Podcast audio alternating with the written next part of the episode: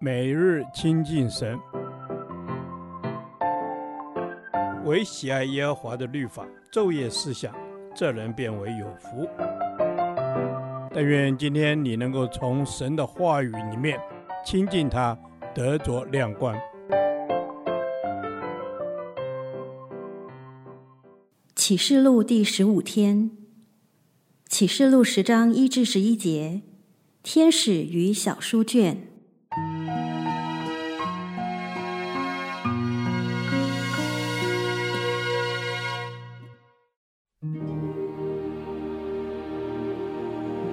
我又看见另有一位大力的天使从天降下，披着云彩，头上有红，脸面像日头，两脚像火柱。他手里拿着小书卷，是展开的。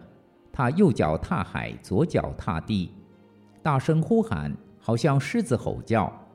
呼喊完了，就有七雷发生。七雷发生之后，我正要写出来。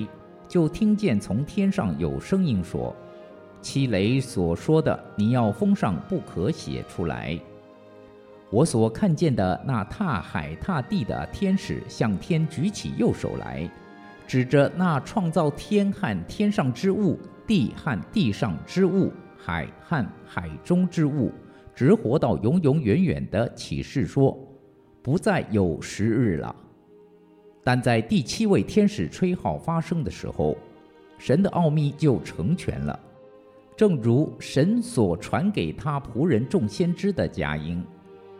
我先前从天上所听见的那声音，又吩咐我说：“你去，把那踏海踏地之天使手中展开的小书卷取过来。”我就走到天使那里，对他说：“请你把小书卷给我。”他对我说：“你拿着吃尽了，便叫你肚子发苦；然而在你口中要甜如蜜。”我从天使手中把小书卷接过来，吃尽了，在我口中果然甜如蜜。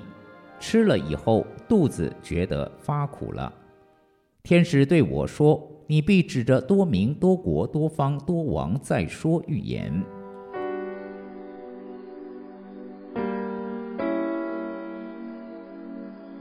在第七支号角吹响之前，有一位大力的天使，手拿着另一本小书卷，大声呼喊。之后有七响声，像雷一样发出。显然，这声响透露了一些奥秘。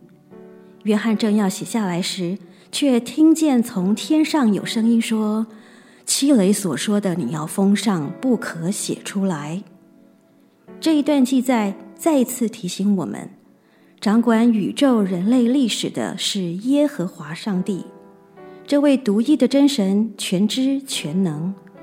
我们必须承认，我只是人，我所知极为有限，甚至有一些事情是神刻意对我们隐藏的，因为我们不需要知道。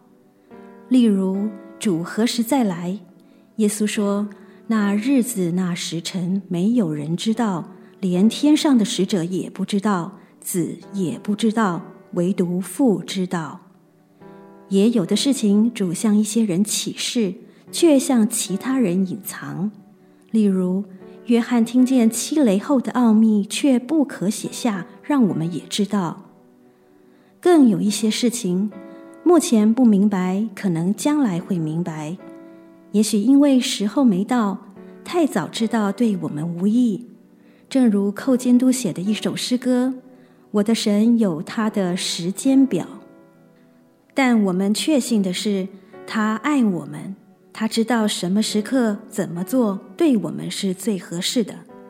我们顺服在他的权柄之下，就进入神所赐的福，蒙受最大的祝福。读启示录更是这样，我们能明白的。”照着圣灵的启示，存着感恩的心领受。目前还没显明，也不要强解，更不要强辩。我们需要知道的时候到了，一定会一点一点揭示给我们。不需要知道的，争论也不会有结论。我们就是承认他才是历史的主，他掌权。接下来，天使有一个荣耀的宣告：末次号角吹响之时，神的奥秘就成全了，正如神所传给他仆人众先知的佳音。是的，神一切的启示，即便是我们现下还不明白的部分，时候到了都要成全。而且主说，不再单言了，快快都要成全，都要实现了。感谢主。主必再来，主快再来，主再来对信徒而言是何等甜美的事！但是圣经启示，苦难也将随之发生，因此基督徒当警醒预备，不可再沉睡。主啊，求主帮助我预备好自己，迎见主。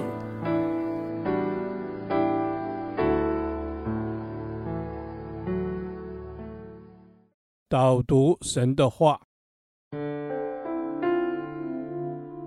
多前书》十五章五十二至五十三节，就在一霎时、眨眼之间，号筒末次吹响的时候，因号筒要响，死人要复活，成为不守坏的，我们也要改变。这必守坏的，总要变成不守坏的；这必死的，总要变成不死的。阿门。主啊，你第二次再来的时候，我们不再有肉身的死亡，我们要用新的形体与你来相遇。阿门。主啊，我们在末后的时候，哦，我们要用新的形体与你来相遇。主啊，因为你在我们的生命当中有不朽坏的生命。阿门。是的，主啊，你在我们生命当中有不朽坏的生命。主啊，你要向我们来吹气，主啊，使我们的生命再一次复活起来，再一次苏醒起来，再一次更新起来。主，我们赞美你。阿门。是的，主，你已经胜过死的权势和毒钩，死亡不能再捆绑我们。你的宝血使我们胜过罪。阿门。主，你的宝血胜过罪。主啊，我们要宣告你的宝血是大有功效的。主啊，让我们在末世的时候，主你复活的大能要在我们生命当中活过来。阿门。是的，主啊，你复活的大能要在我们的生命当中活过来。主啊，再一次，我们要成为那个心意更新而变化的，在你的里面时时的与你连接，哦，成为那个不朽坏的。主，我们赞美你。阿门。是的，帮助我们时刻与你连接。